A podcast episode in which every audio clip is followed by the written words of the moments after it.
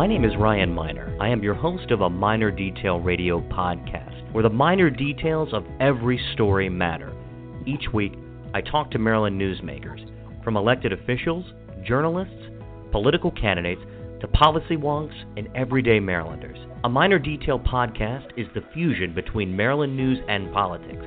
Real people, real stories, honest conversation. You can also follow us on the web at aminordetail.com. Sit back, relax, and have fun.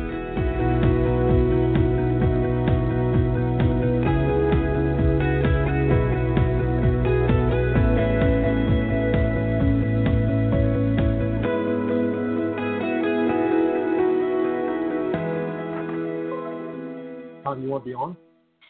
All right, everybody, welcome to a special Halloween edition of A Minor Detail. It will be scary as all get out maybe scary entertaining. I have with me, yes, you guessed it, the indomitable, unassailable, unshakable, unconquerable, invincible, unsinkable Len Foxwell. Len, welcome. Ryan, it is an honor and a privilege, sir, to be back on your podcast. Well, you are a constant figure.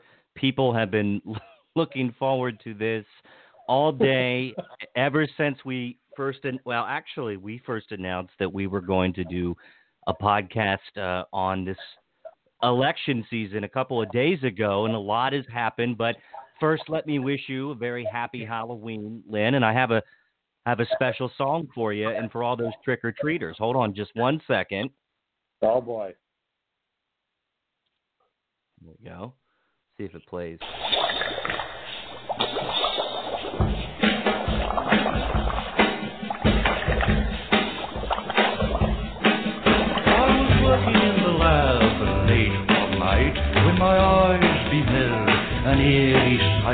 my monster from his slab began to rise, and suddenly, to my surprise. All right, that's enough of that. Um, so, did you guys do some? Say, my friend. Yeah, that was. Uh, it's been so... a great. It's been a great Halloween over here on the Eastern Shore. I'm. Uh, I have eaten more Tootsie Rolls and miniature milk duds uh, than I than I ever thought uh, I ever thought possible.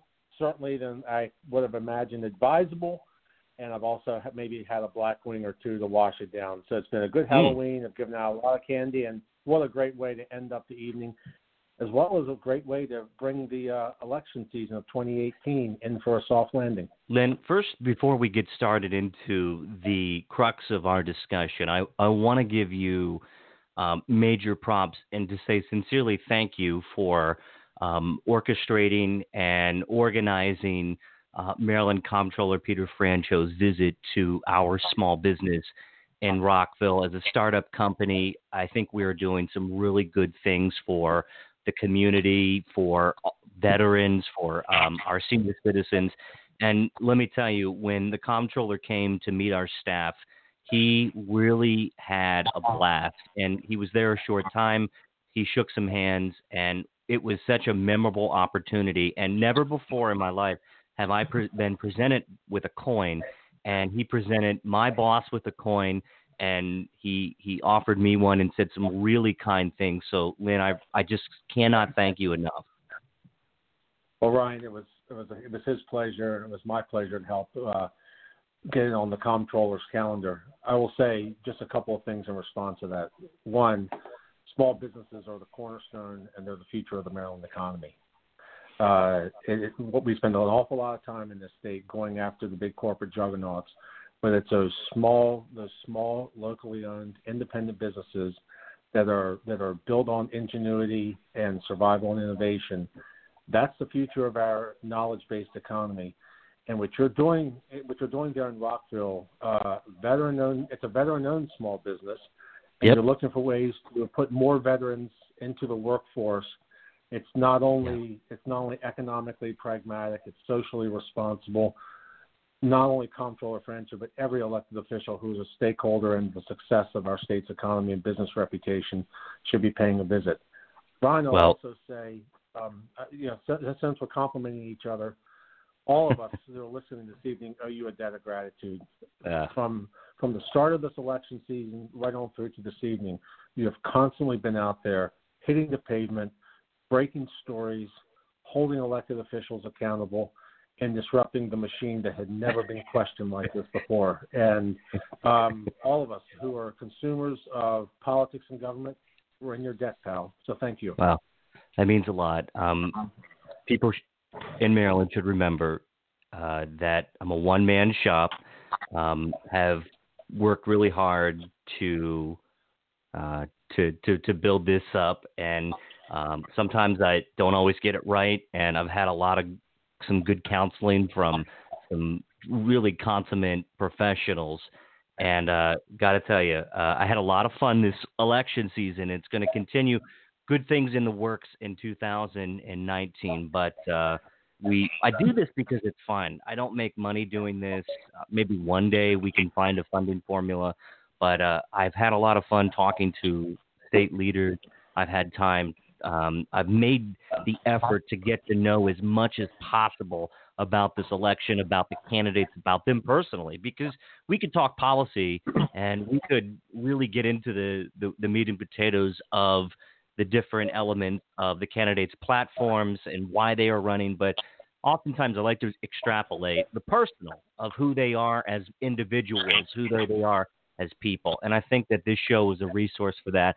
And I got to tell you, people like Josh Kurtz over at Maryland Matters, they're doing a great job too. Uh, the Empower Maryland podcast, uh, Center Maryland, Damian O'Doherty, those guys are they're tearing it up. I wish I had more time to dedicate it dedicate to a minor detail.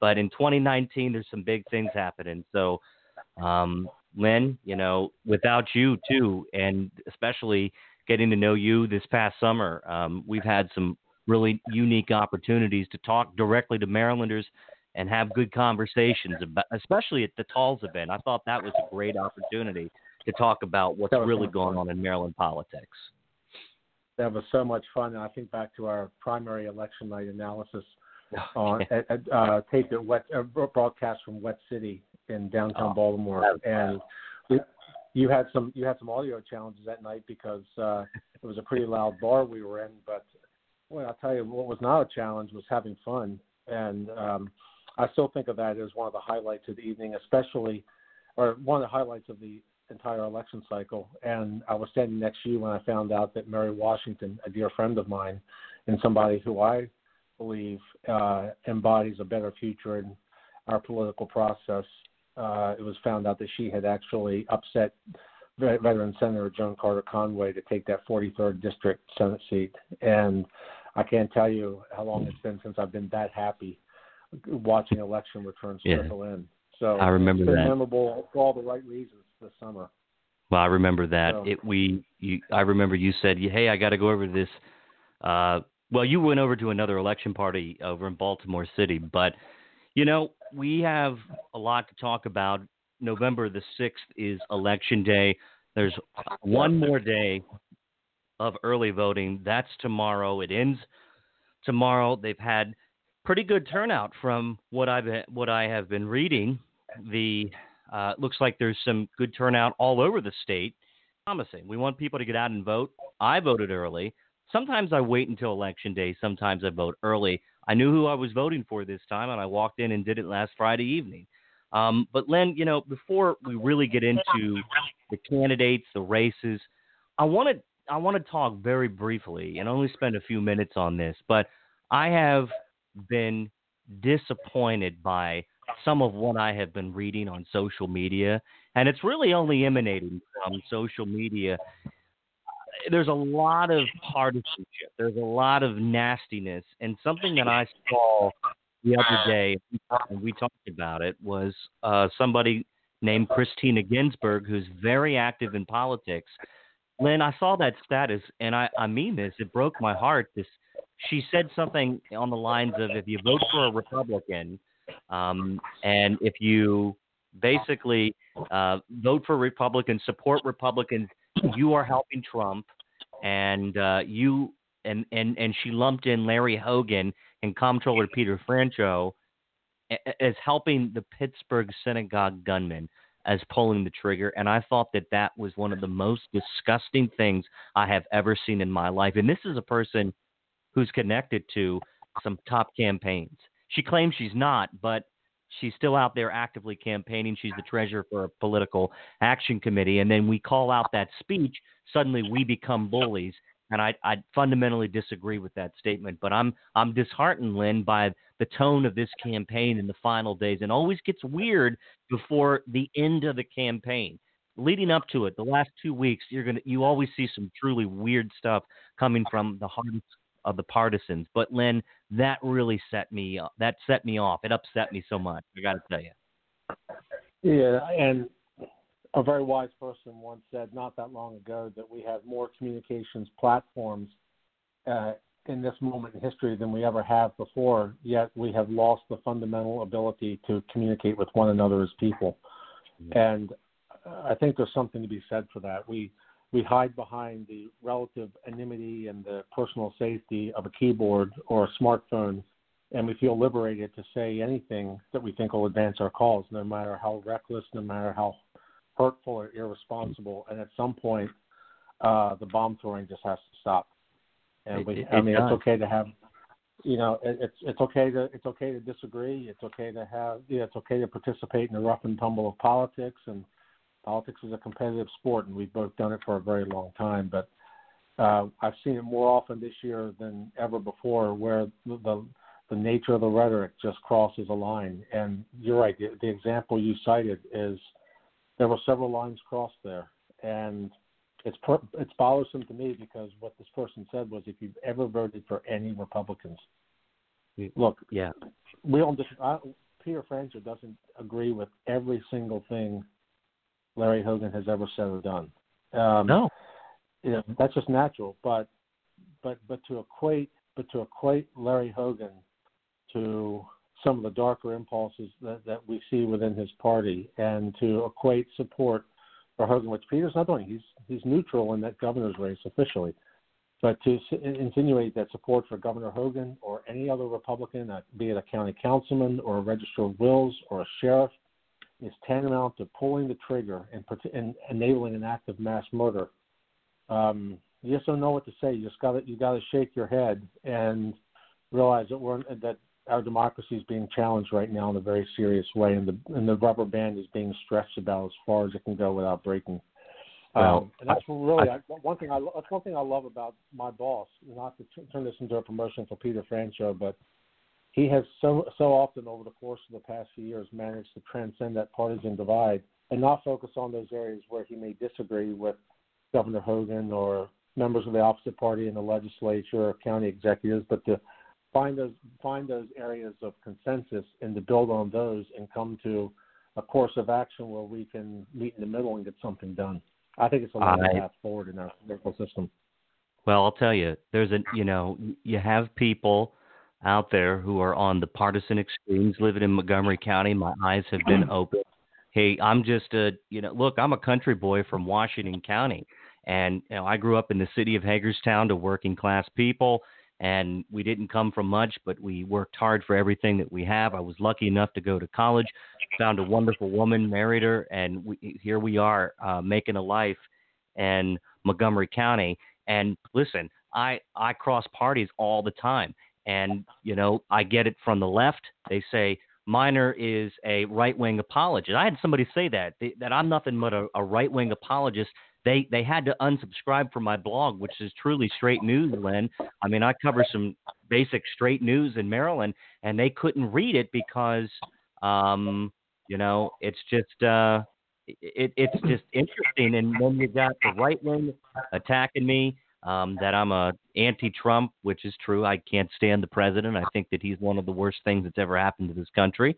I'm on record as saying that, and I think that he's a destructive force um, on both civility and on policy.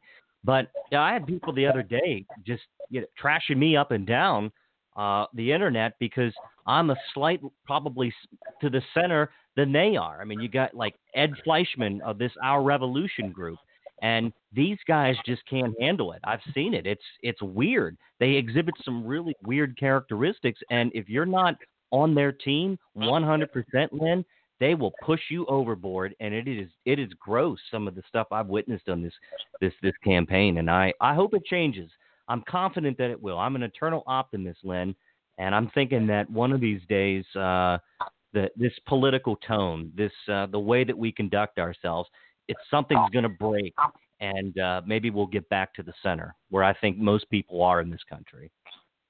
Uh, I think I think if you I think if you alien, I, I think if you run afoul of the Christina Ginsburg on Christina Ginsburg's of the world on one end of the political spectrum and some of the you know some of the alt right folks on the other end of the political spectrum, uh, and just focus on the 90% of you know sensible, responsible Marylanders who are just going to work every day, trying to put food on the table, put some money aside for college, for a safe and secure retirement, ethical solutions to everyday challenges. Ryan, I think you're going to be okay, and that's exactly what I've seen you do, doing for the past for the past year or so that I've been following you. So the only thing I can tell you as a friend is just keep doing what you've been doing, pal, because you are making a difference. I hope so. And you know, some days it's tougher than others because then people lob personal attacks at you, and I've let it. You know, it's like I, I let it roll off my back, and it, it is what it is. But um, I have never had anything but strong convictions to make sure that my state, this state, our state, um, is moving in, in a solid direction, whether that be with Republican leadership, Democrat leadership. And we know that we have a machine that we need to constantly challenge. And people who are comfortable in their ivory towers and Annapolis that are not challenged, that go along to get along and toe that party line, that is every bit of the problem with our politics today, not just at the national level, but here in Maryland. We see decision being made by a select few group of insiders in, in Annapolis, and we know it's been happening for 15, 20, 30 years, and it's time, as we say, hashtag disrupt the machine. And if anything that we can do is challenge the assumptions and bring the hard news to people and just tell the truth, always tell the truth.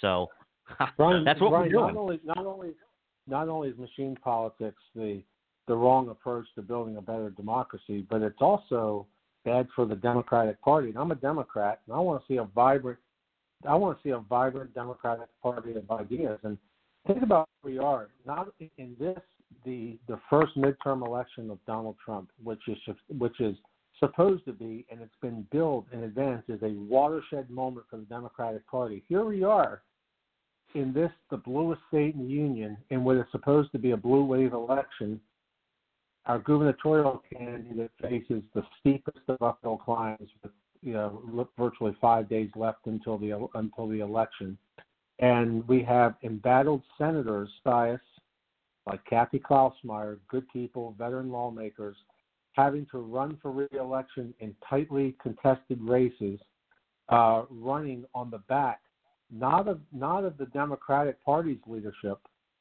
but on the back of Larry Hogan. And I look at that, and they're putting out mail with Larry Hogan, and they're putting out TV content. Kathy Klausmeier and Jim Mathias have have worked with Governor Hogan to solve the op- opioid crisis or start school after Labor Day.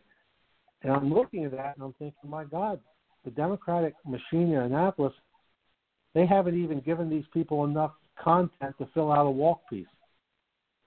This is what they're reduced to, running on the back of a popular re- Republican governor.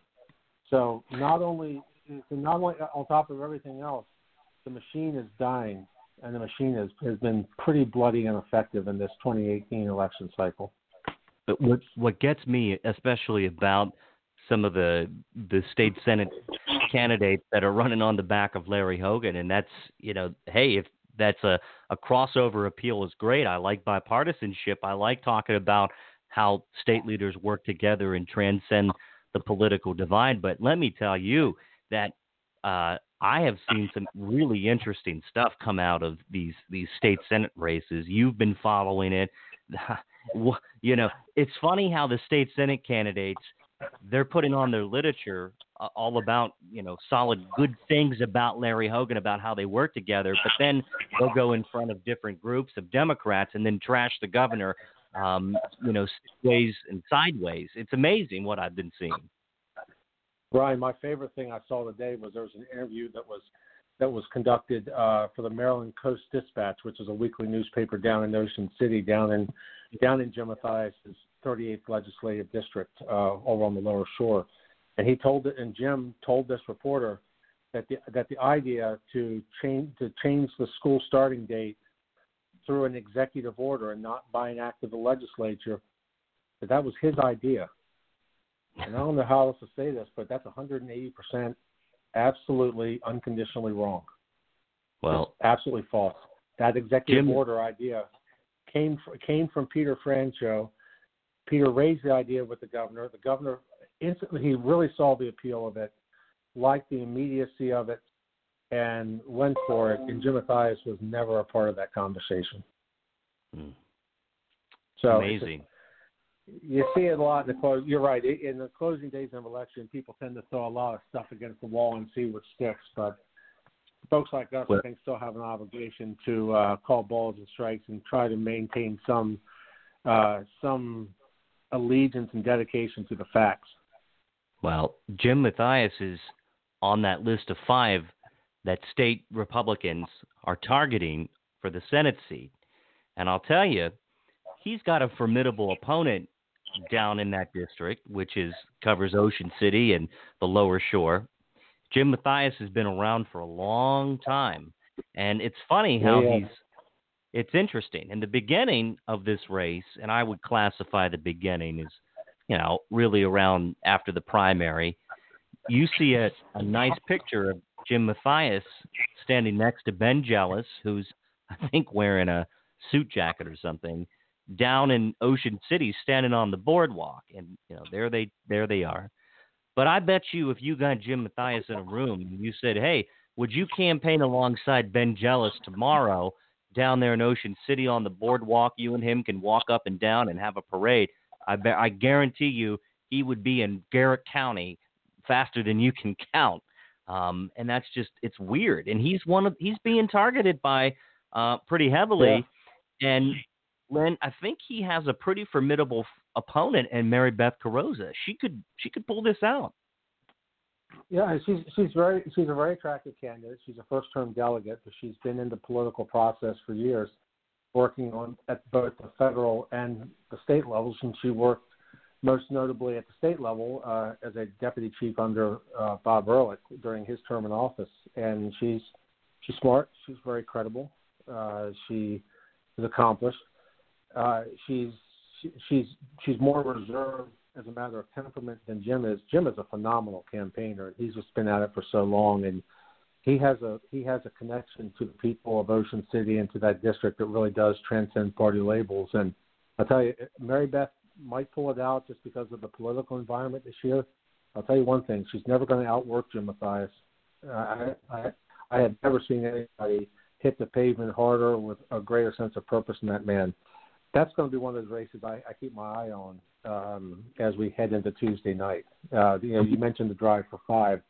That yeah. one is a that is a that is going to be a race between two talented, accomplished politicians both of whom are capable of representing uh, the 38th with real distinction.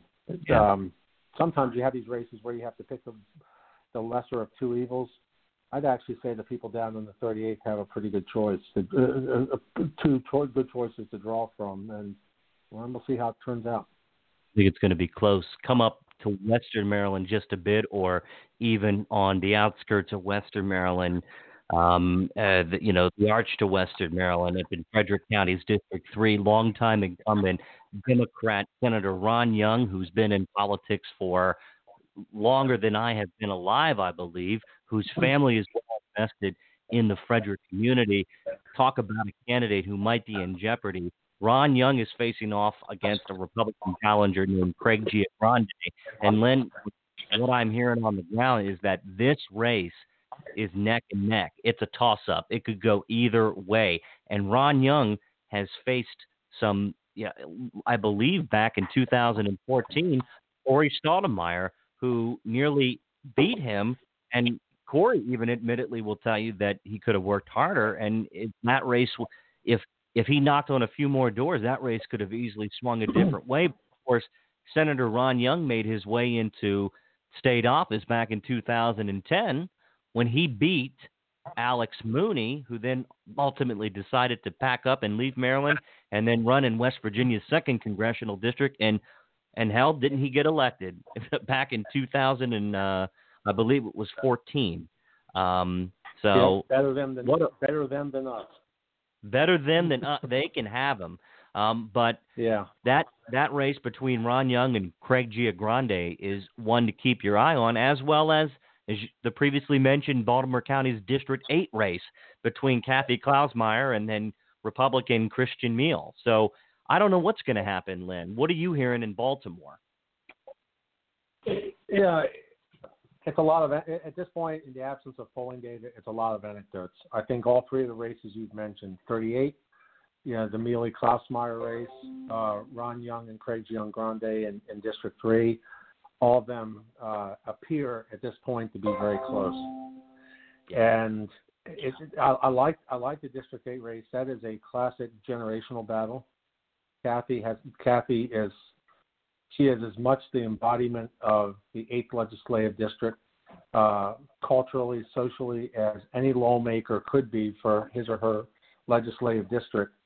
Uh, but she represents what is, and I think Christian Miele, to a lot of folks, represents the the new rising professional and civic class of Baltimore County. He's a young guy with enormous potential. He's articulate. He's bright. He's energetic. He's been moderate, and um, it's a question whether they're going to go for the tried and true or whether they're going to take a chance on the future. And that's going to be fascinating to watch. I'm looking at some of these early vote totals, you know, and I think the preferred narrative for my party was that early vote was going to be indicative or an early indication of, of a blue wave that was that would wash through Maryland and settle a lot of these contested races. As you pointed out at the outset, the numbers are way up. Um, you know, and for example, in the Democratic Party, with one day left, we've already seen 469,000 Democratic votes cast around the state, and that's compared to just 307,000 votes cast in all of 2014. Um, so the voting totals are way up. But if you actually look at the Democratic totals, percentage of the overall vote, Mm-hmm. It's held pretty much steady. Uh, 62 percent of all votes cast have been Democrats this year, compared to 64 percent in 2014. So yes, Democratic vote is surging, but Republicans and unaffiliated voters are keeping pace as well. And so what really remains to be seen, and I think a lot of this is going to, this is what a lot of these races are going to come down to, is is early vote a uh, is it is a catalyst for a surge in voter activity or just a redistribution of the electorate? And well, we're not going to know that tonight. I I agree, and I think that early voting is still in the test phase. We don't have enough data to determine because the variables are constantly changing. And the variables, of course, are what's happening at the national election. And if this would have been a, let's just say if John Kasich got elected over Donald Trump, I think you'd have a much, uh, you know, a much different outcome. I mean, the last two years of the Trump administration has been a, a roller coaster ride for the American people, uh, and I think that Ben Jealous, and it's clear that he's banking on a national fervor to sweep in over Democrats and cause them to vote straight party ticket. But as we know consistently, and the data proves this, is that people don't mind splitting their ticket. They don't mind voting at the federal level for Democrats, but if there is a moderate popular governor like Larry Hogan, they're gonna they're gonna check that box next to him, Len. We keep seeing that over and over again that people are not afraid to split their vote. Well, and you know, it's for all of our rep, for our reputation in Maryland is the deepest of blue states.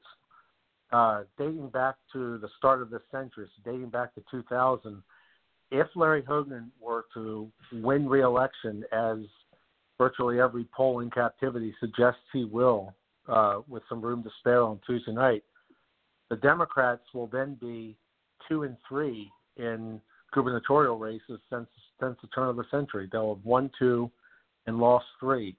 And this is on the heels of a 36 year winning streak prior to 2002 when we had complete unchecked control of the state house um, from 19, you know, from uh, from yes, from 66 or from 60 or from um, from 1970 right on through to uh, you know to the Ehrlich Townsend race. So, uh, Democrat, Republic, Democrats have given themselves permission in the state of Maryland intellectually to at least consider an alternative and Ryan, I'll say what it really comes down to is how are we going to respond if this ball gets hit to us on Tuesday night and we lose the governor's race and we do so decisively? How do we respond? Are we going to take this as an oper- are we going to take this as a wake up call back to the hard work of expanding our core constituency and winning back market segments of the electorate that have drifted away from the party? or are we going to double down on what we've been doing? And to me, the latter choice, which I think would be the preferred um, course of action among some of the more um, strident uh, activists within the party, I think that would be a road to ruin. I think we're, I think that's going to be we're going to have we're going to have some soul searching to do as a party in the aftermath of this election, I believe. And it's and my boss plans to be a active part of that conversation, and I think that all of us who have a, who share a commitment to a robust two-party system need to be part of that conversation as well. Your boss, Peter Franchot, is one of the leading contenders for governor in 2022, alongside a few other names. And I wrote a piece about this a couple weeks ago, and it was distributed and read well. And I talked about some other up and coming statewide leaders um, who are now, you know, either confined to their certain cities or certain areas of the state, but who are going to burst out on the scene. But Peter Franchot should be the leading contender for the for the Democrats in 2022. That is, if Ben Jealous comes up short, which I, based on all indications and polling, Len, we see that we see that Mr. Jealous is could lose by double digits. I think he might. I think he's going to lose, and I'm just going to make that prediction based on everything that I have seen. I never got the sense, Len, that his campaign caught fire in the places that it need to, plus the numerous self-inflicted gaffes.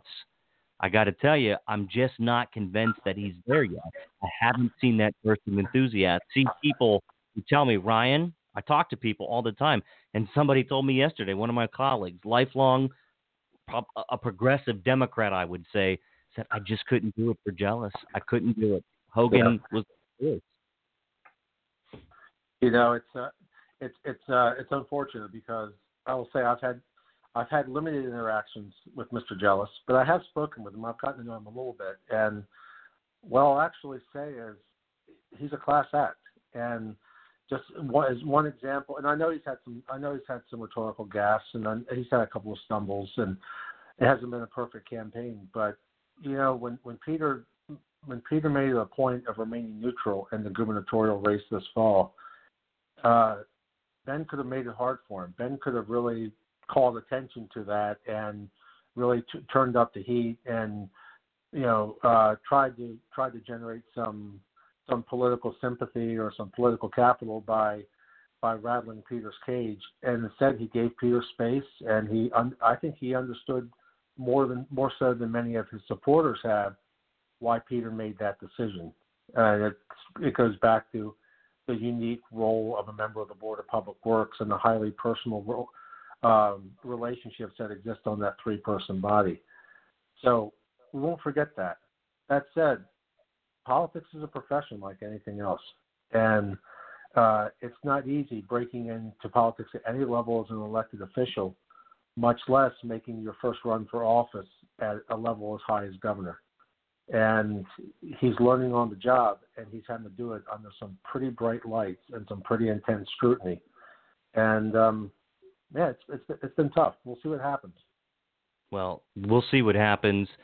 I'm interested to see how the numbers break, whether Montgomery County I see a lot of Democrats coming out of Montgomery County, but I also see that people are still going to do go the traditional route, vote on the election yeah. day, and what we know is that Republicans show up on election day. Uh, that's just data. Data proves that, and I think that I think that you'll see the race, can, and if whoever wins, um, and let's just say that Ben Jealous wins. There is that there is a possibility that he wins mm-hmm. and the polls were wrong and that everybody was wrong and that the the wave was underreported. Uh, that voters who plan to go out and vote um, were not poll. I mean, I've never been part of a poll, um, but let's say that Ben Jealous wins.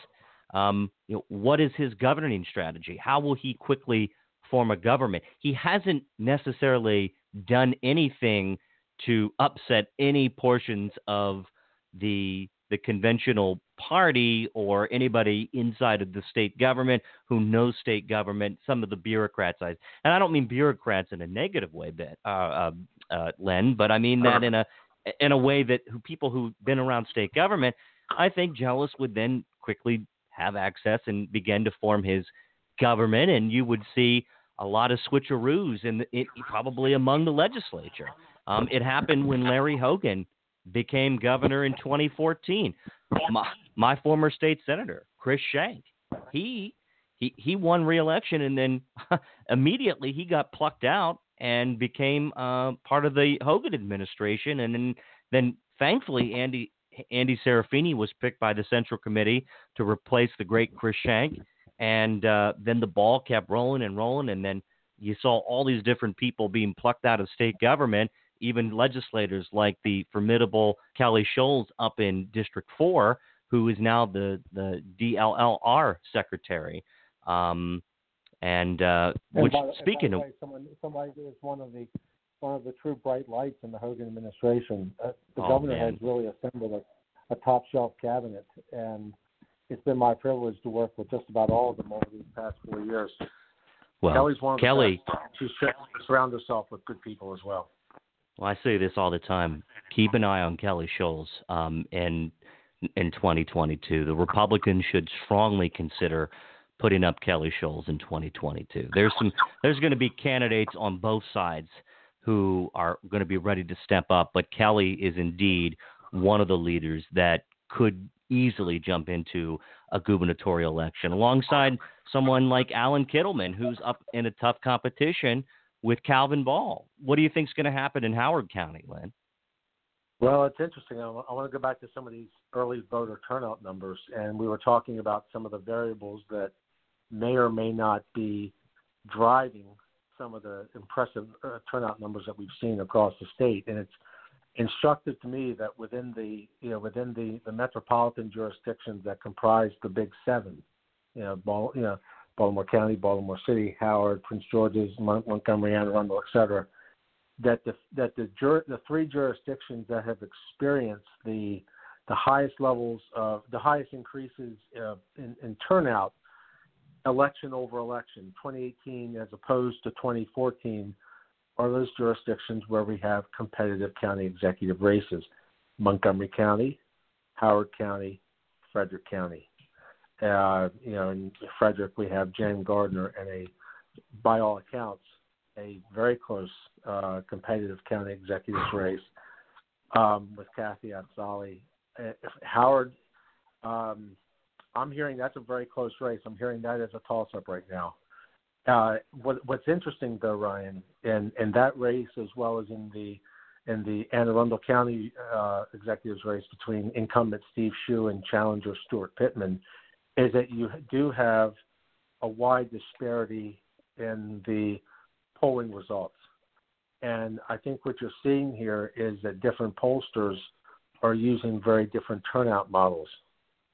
You know, there's a there's a blue wave model, there's a blue trickle model, and then there's a very traditional midterm election model. And so um, there seems to be, it's notable this year that there really does seem to be little consensus between pollsters uh, as to what's really going on within these jurisdictions uh, in some of these countywide races. I've, I've heard, I've heard, I've, for example, one poll that has, I, I heard that has Kittleman up by close to double digits. Just this yeah, evening, I, I heard about another poll that uh, that has Calvin Ball up, but within the margin of error. And I, I think the one variable that people are, are within the business are struggling to wrap their minds around uh, is what kind of turnout model should we be relying upon when we try to forecast the outcome of some of these competitive races. Again, we just won't know until Tuesday night when the votes are aggregated and counted. We won't know what's going to happen either until the final vote is tallied, maybe even after some, especially here in the great Montgomery County, mm-hmm. where there is, for the first time, a truly competitive county executive race between Nancy Floreen, between Democrat Marc Elrich, and Republican Robin Ficker. There has been numerous co- stories written about this race, whether Robin Ficker, the Republican, the long-time the long-time agitator, someone who will go out and run for any office every cycle and puts his name on a ballot for the last 30 some years, who served a single term in the House of Delegates back in the 70s. Could Robin Ficker ultimately uh, be the recipient of a split vote between Marc Elrich and Nancy Floreen? Floreen, who's running as a as a centered, more as a moderate than the Takoma Park leftist Marc Elrich. What happens? Do the Democrats rally around their candidate, so it seems, or does Nancy Floreen benefit from the moderate up county vote? Because let me tell you, I know signs don't vote, but if they did, Nancy Floreen would be winning.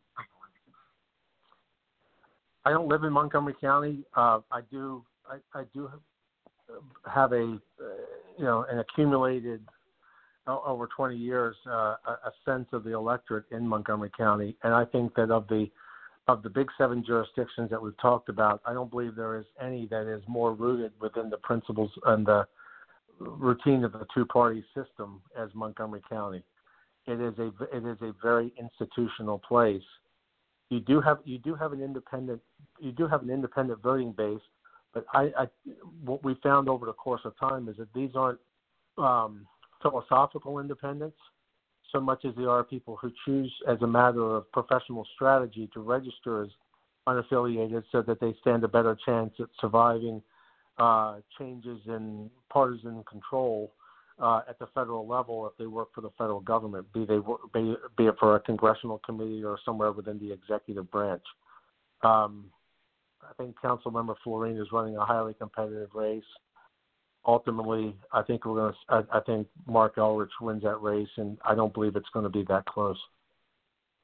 Well, I, I think that be wrong. I mean, you're there. I'm not. I, I'm. In, I'm just a little league coach over here in Talbot County, so I'm going to rely on my my county friends uh, and prognosticators like you. It's hard to tell. It's hard to tell what level of support Nancy Floreen has after she became a registered independent and registered on the last day to actually jump in as an independent and then put together a quick campaign. But I will tell you that she hired one of the smartest guys in state politics, and his name is Rich Parsons, and he's running her campaign. I've known Rich for a short period of time, and Rich and I have personally mixed it up. We started off on the wrong foot when he was working for David Trone, and we didn't like each other. Then we got together and had a great conversation, and I have nothing but respect for the man and have picked his brain left and right. And let me tell you, he's a smart guy. He knows politics. He's been around and he knows policy. He knows transportation policy, and he's running one hell of a campaign for Floreen. And if he if Floreen pulls it out, she's gonna owe she's gonna owe it to Rich for assembling you know one of the last the strongest last minute campaigns in the history of Montgomery County politics. I'll say I'll say three very quick things about Rich, and I and I, I hope Rich is listening this evening. Uh, on you know to a Miner Detail.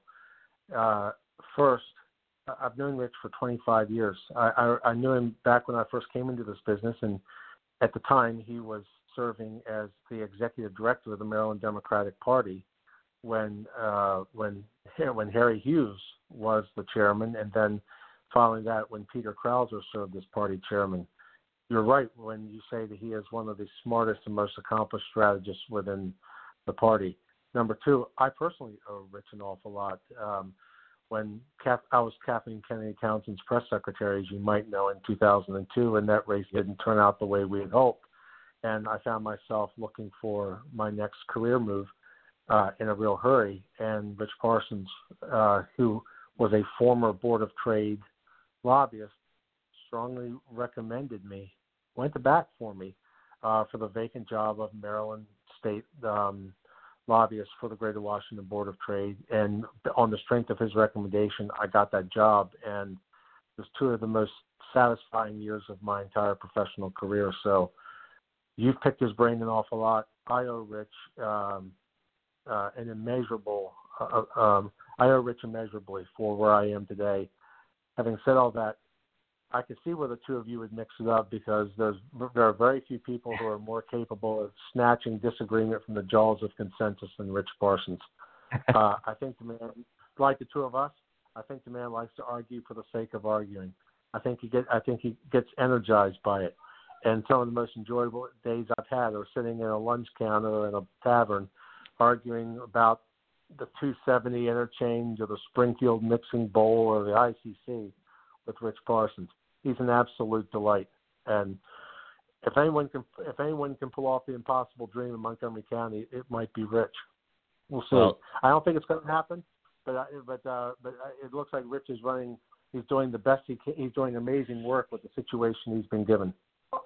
I I agree on all fronts. And Rich, like I said, we started off on the wrong foot, which is a great hybrid to talk about David Trone now and the CD6 race. But Rich and I, I have nothing but respect for the man and a man who anybody who can, if you start out in a not so good relationship and you have some contention and there's some friction, and then somebody who can come together, shake your hand, and say, uh, he said to me face face to face, and I don't think he'll mind if I, if I share this, even though it was a personal moment because I think Rich is that kind of guy. He said I was really wrong about you, Ryan. I I had you pegged for somebody else, and he said, man, uh, what what a conversation will do to change a relationship, and that's me. I I think that this social media stuff, Len, people don't get to know the real people behind that keyboard. And if you sit down, I guarantee you, even Christina Ginsburg, there's there is some good and decent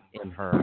And if we sat down and talked to her and one on one, I bet we would probably come away from a conversation thinking something a little bit different. That's why I beg people to sit down and have a real conversation, even if it's over the phone, because the social media stuff, it I've I've written some true ugliness, but when people get face to face, everything changes. Everything changes. You know, you know you know who's a great example of that is our mutual friend Mark McLaurin. Now, Mark, you know, know, uh, obviously uh, an SEIU lobbyist, very well known political figure in, in and around Maryland. Uh, we had some monumental battles on social media, and we'd go at it hammer and tong, as I know the two of you have over time. Uh, but a few months ago, we actually decided to um, give each other a chance. We sat down for lunch in Annapolis on Sine Die and um, I learned a lot about him. And I think he learned a lot about where I was coming from. And yeah. we don't agree on everything, but we at least have the basis for a good conversation, and we respect one another. And I'd like to think that we've become friends uh, over the over the course of the past few months. I don't wow. think that is unusual. Um, we'll, we'll still have our battles, you know, but uh, you're right. the point you're making, just sit down and talk to people. Get out from behind the keyboard or behind the smart. Talk it through.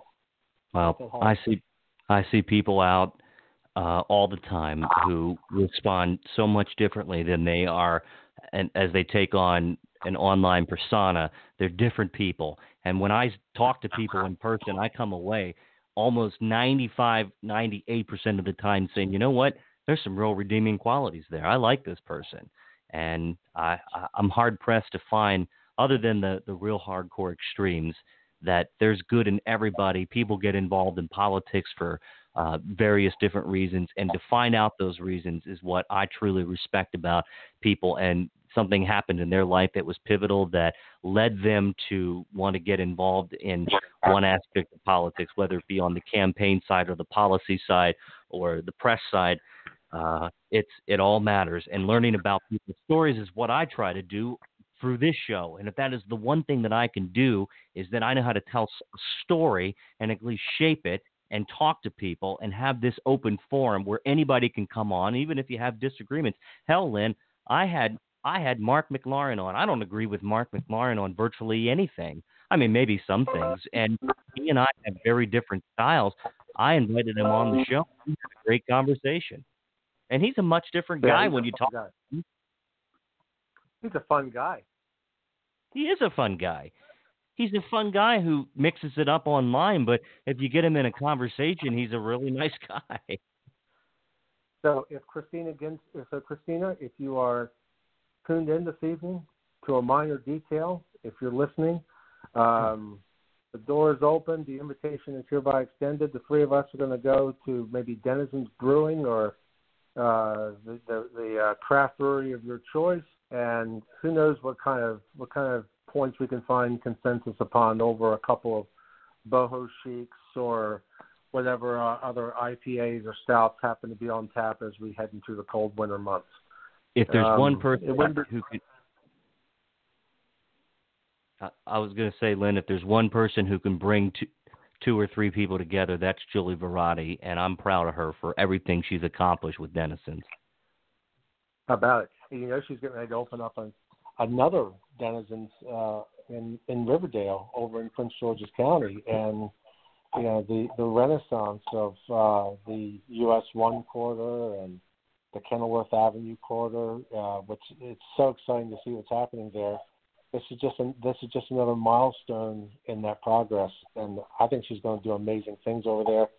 Julie, if you're listening, hats off to both you and Emily for everything you've done, the good paying jobs, the economic investment, Mm. the way in which you give back to the community so dependably. We love you and we're proud of you. Yeah, she's she's become a close friend of mine. I have nothing but respect for her, and I thought that she is one of the most interesting people and up and coming people in Maryland politics. I hope she runs for for an office again. She's one of the real the realest people I've ever met and interviewed in politics. And what I love about her is she is not afraid to be who she is, and she t- tells the truth. And I I admire that about her. So Julie, um, anytime. I'll tell you what, Len, you and I should do a special show at Denizens and, and get a good audience and, and drink some beers and that that'd be a lot of fun. That'd be a lot of fun. Just tell, you know, you don't have to twist my arm. Just tell me where and when to be there, buddy. I'm Yeah. there. Hey, I do, before we run out of time, I do want to go back to a point. You were talking about Kelly Schulz earlier, and you were talking about her viability as a potential uh, Republican gubernatorial contender in 2022. And you know, we've seen this before, where some some high-profile county executives who are thought to be on the precipice of a statewide gubernatorial run, they end up losing their reelection campaigns, and uh, and the field, a field that was originally anticipated to be highly clogged, all of a sudden becomes an, an open lane for a an unexpected candidate. And I'm I'm thinking back to 1990 on the Democratic side, when you had some high wattage political stars like Dennis Rasmussen, the Baltimore County executive, Liz Bobo, the Howard County executive, Sid Kramer, the, the father of Rona and Ben Kramer, uh, Yep. all of whom were believed to be contemplating gubernatorial runs. All three of them lost their respective reelection campaigns in 1990 for very different reasons.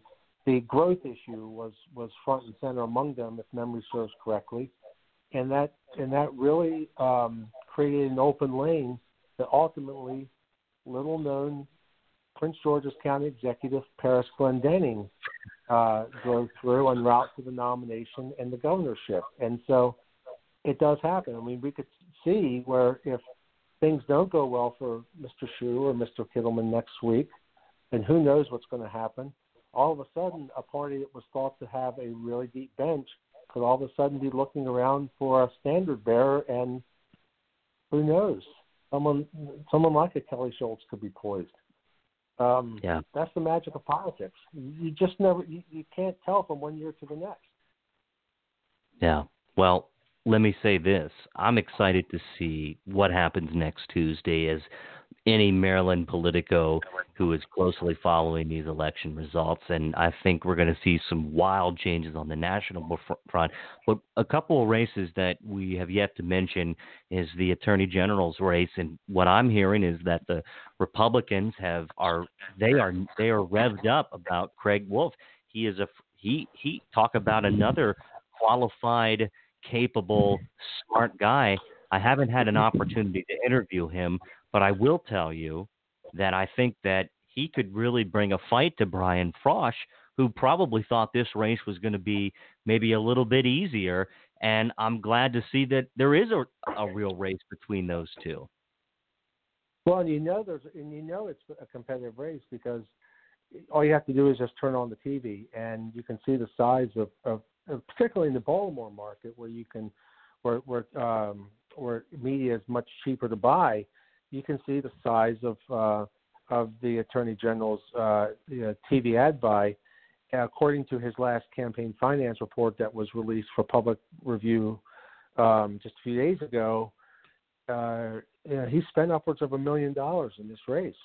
Um, so the polls show that it's a uh, it's a competitive race, and to Brian's credit, he, he's he's not he's not um, He's not avoiding it. He's he's embracing the situation he's in, and he's treating it like the competitive race that it is. I ultimately think Brian's going to win, and I don't think it's going to be that close. But you're right. Craig Wolf is a highly credible person who has um, who has cultivated a message that resonates with a significant portion, not only of Republican voters, but also uh, independents and even Democrats who are very concerned about what's happening with with violent crime, opioid abuse, um, uh, you know, heroin, and some of the other uh, public safety challenges we have. And he has really generated some political traction by saying Brian Frosh is focused on the wrong priorities. It really that race is as much a referendum on the role and responsibility is of the attorney general as it is anything else. Craig seems to be running uh, as a super state's attorney Brian sees it uh, as sees the office as a as a check on the excesses of the Trump administration and as a platform for consumer protections. No. We'll see what the voters and, have to say. And another race that amazingly was under talked about, was not talked about, I think, nearly enough, is the race, the U.S. Senate race. Uh, ben Cardin, who is sailing to reelection without even an inkling of concern.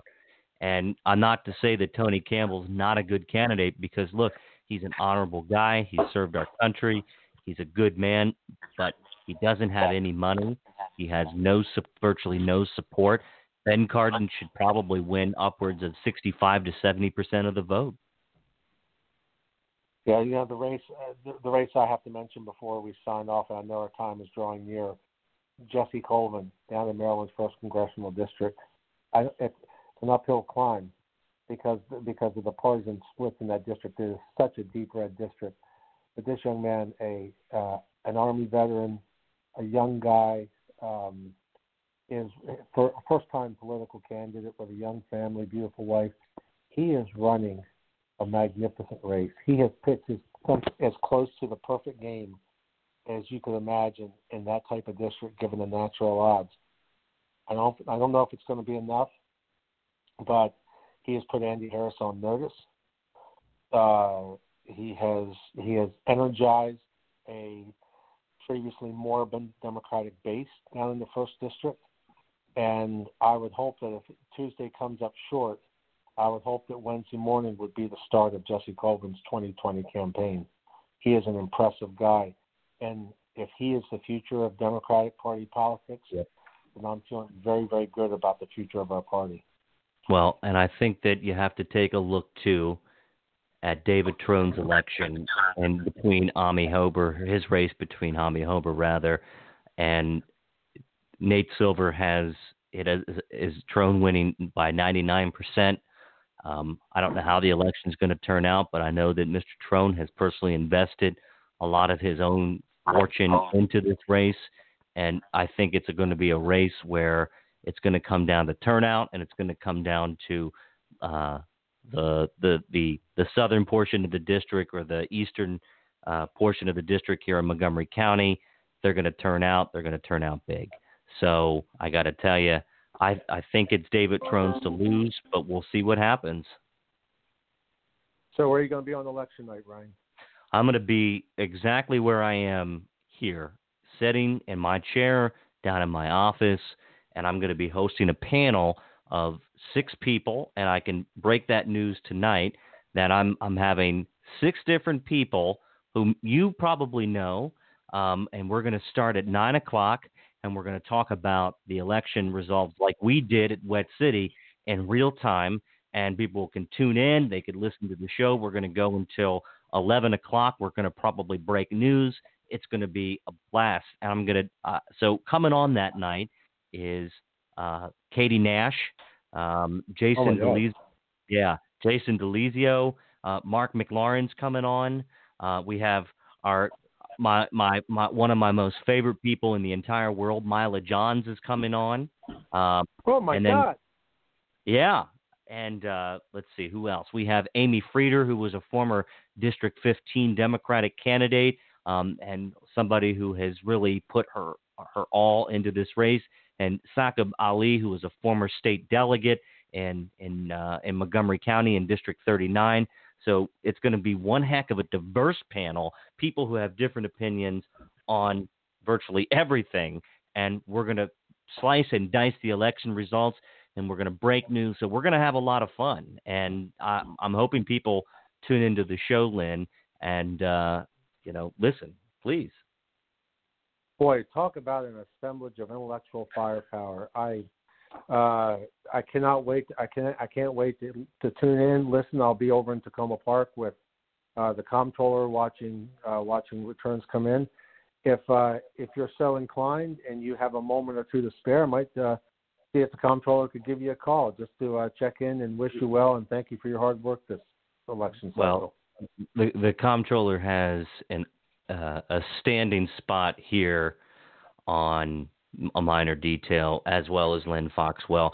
Len, this was fun tonight. We had an opportunity to mix it up and talk about what's really going on. Um, I'm to I'm to keep paying close attention. Who knows what could break in the last couple of days? But I will say this to anybody who's listening if you were a candidate who ran for office or a volunteer who went out and knocked the doors and waved the signs and mailed the postcards and spent more time away from your family than um, then you realize thank you from the bottom of our hearts because this is what makes our democracy strong and functioning. Amen. And this is what this is what we will take. This is what Maryland's all about. We are people powered. It's I, I, believe in my heart of hearts that we are the, the finest state in the union. We have the, the, the, some extraordinary talented people who are running in state politics, and anybody who has ever put their name on a ballot understand this that it is not an easy task. It, it's hard. You get incoming fire. People judge you immediately, and if you decide to run for office, you have earned my respect. I may not agree with you, but it takes a lot of courage and gumption to put your name onto a ballot. So, amen. I couldn't say it better myself. Ryan, well, thanks for the opportunity, pal. I'm grateful for it. Yes, sir. Well, thanks, Len. Thanks for spending an hour with us tonight, and uh, I'm sure you and I will catch up here soon. Thanks, Len. Appreciate your time. You got it, pal. Good night. All righty. Good night. Friends, that was uh, Len Foxwell, who is the comptroller of Maryland's chief of staff, one of my closest and dear friends who I, I, I love the guy. And Len, you're just a true inspiration. So not to gush over Len, but uh, I think he's just one of the, the finest in Maryland politics. So with that, stay tuned to uh, an election night forecast of uh, everything that's happening in the state of Maryland. We'll talk about some national races as well. And these two, those two hours will go by quickly. We'll break some news. So I will be live on election night at 9 o'clock p.m. until 11. And as you're watching the returns flow in and keeping an eye on the State Board of Elections website and hitting that refresh button about 1,500 times. You can also tune into a Miner Detail Radio podcast at blogtalkradio.com slash a minor detail. And stay tuned to a minordetail.com. That's my Maryland News and Politics website. And like I said, we have plenty of promising, promising things to happen in 2019. I got some things up my sleeve that um, just might surprise some people. So just stay tuned. With that, I appreciate your time. I appreciate your listener, listenership. And it's time to go to bed. And it's time, and if you haven't voted, get out and vote. You know where your early voting center is, or you should be. And if you don't, you can just Google it and show up to vote. Tomorrow's the last day. Thank you, everybody, for listening. My name is Ryan Miner. This is a Miner Detail Radio podcast.